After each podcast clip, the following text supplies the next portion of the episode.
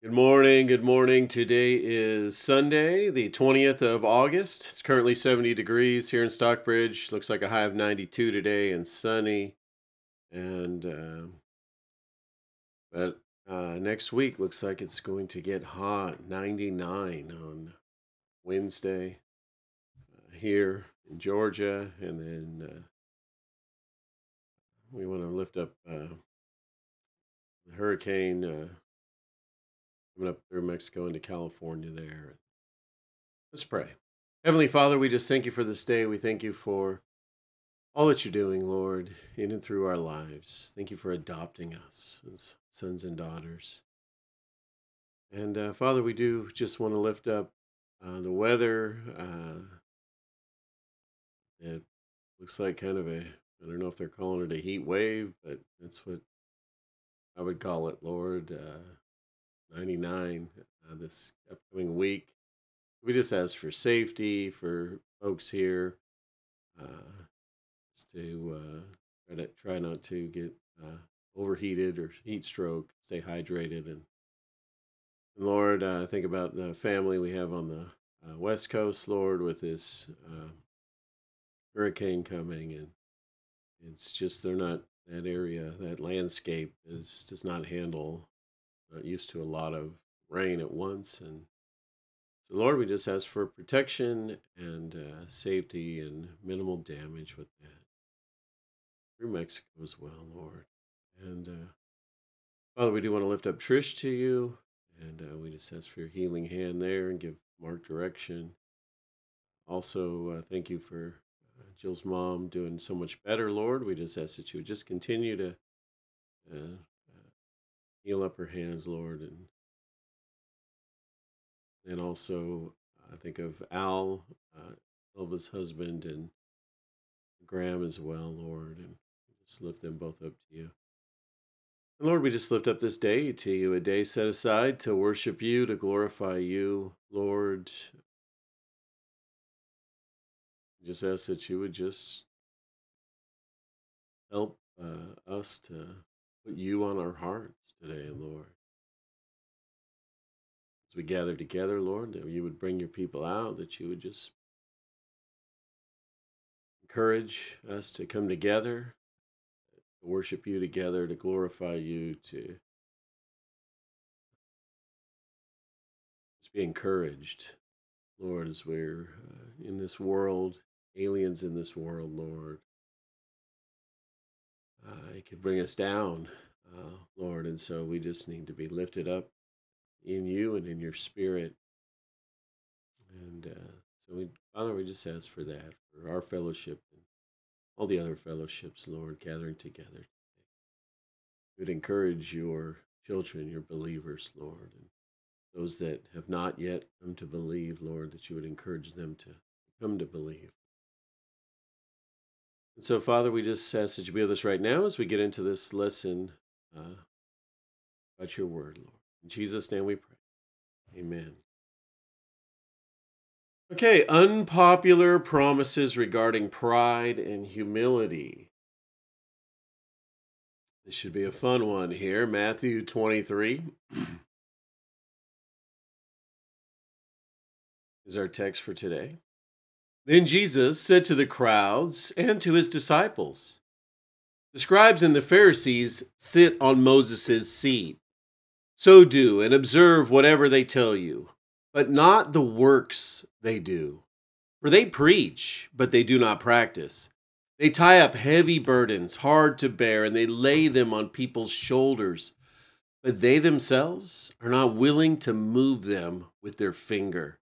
They do all their deeds to be seen by others, for they make their phylacteries broad and their fringes long, and they love the place of honor at feasts and the best seats in the synagogues, and greetings in the marketplaces, and being called rabbi by others.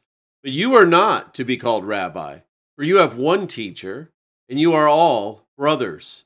And call no man your father on earth, for you have one Father who is in heaven. Neither be called Instructors, for you have one instructor, the Christ. The greatest among you shall be your servant. Whoever exalts himself will be humbled, and whoever humbles himself will be exalted. But woe to you, scribes and Pharisees, hypocrites, for you shut the kingdom of heaven in people's faces. For you neither enter yourselves nor allow those who would enter to go in. Woe to you, scribes and Pharisees, hypocrites! You travel across sea and land to make a single proselyte, and when he becomes a proselyte, you make him twice as much a child of hell as yourselves. Woe to you, blind guides, who say, If anyone swears by the temple, it is nothing, but if anyone swears by the gold of the temple, he is bound by his oath. You blind fools, which is greater, the gold or the temple that has made the gold sacred? And you say, If anyone swears by the altar, it is nothing, but if anyone swears by the gift that is in on, on the altar, he is bound by his oath. You blind men. For which is greater, the gift or the altar that makes the gift sacred? So whoever swears by the altar swears by it and everything on it. And whoever swears by the temple swears by it and by him who dwells in it. And whoever swears by heaven swears by the throne of God and by him who sits upon it. Woe to you, scribes and Pharisees, hypocrites! For you tithe mint and dill and cumin, and have neglected the weightier matters of the law justice and mercy and faithfulness. These you ought to have done without neglecting the others. You blind guides, straining out a gnat and swallowing a camel. Woe to you, scribes and Pharisees, hypocrites! For you clean the outside of the cup and the plate, but inside they are full of greed and self indulgence. You blind Pharisee, first clean the inside of the cup and the plate, that the outside also may be clean. Woe to you, scribes and Pharisees, hypocrites! For you are like whitewashed tombs, which outwardly appear beautiful, but within are full of dead people's bones and all uncleanliness. Uncleanness. So you also outwardly appear righteous to others, but within you are full of hypocrisy and lawlessness. Woe to you, scribes and Pharisees, hypocrites! For you build the tombs of the prophets and decorate the monuments of the righteous, saying, If we had lived in the days of our fathers, we would not have taken part with them in shedding the blood of the prophets. Thus you witness against yourselves that you are sons of those who murdered the prophets. Fill up then the measure of your fathers, you serpents, you brood of vipers. How are you to escape being sentenced to hell? Therefore, I send you prophets and wise men and scribes, some of whom you will kill and crucify, and some you will flog in your synagogues and persecute from town to town, so that on, so that on you may come all the righteous blood shed on earth, from the blood of righteous Abel to the blood of Zechariah the son of Bar- Berechiah, whom you murdered between the sanctuary and the altar. Truly I say to you, all these things will come upon this generation. O Jerusalem, Jerusalem, the city that kills the prophets and stones those who are sent to it. How often would I have gathered your children together as a hen gathers her brood under her wings, and you are not willing? See, your house is left you to desolate. For I tell you, you will not see me again until you say, Blessed is he who comes in the name of the Lord. Unpopular promises regarding pride and humility.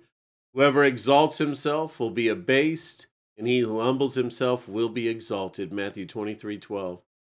In returning to our category of unpopular promises, we now consider a pair that contrasts pride and humility. Basically, these promises guarantee grievous results for those who choose the path of pride, while assuring abundant blessing for those who willingly walk in humility.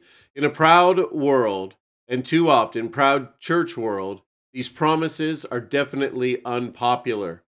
The way of the world is self exaltation. Babylon is an example of this truth. Babylon was one of the mightiest kingdoms of the ancient history. God would allow them to raise to worldwide power. He would even use them to chastise his own rebellious people, Israel. Yet the Lord warned them of the end to which their pride would lead them.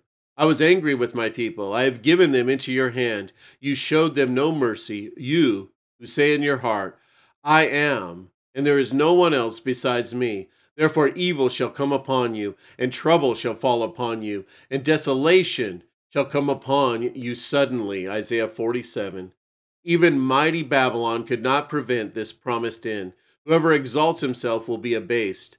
If kingdoms powerful enough to dominate their era could not negate this promise, how much less can an individual person, whether in the world or the church world, avoid this sober end for all who walk in pride?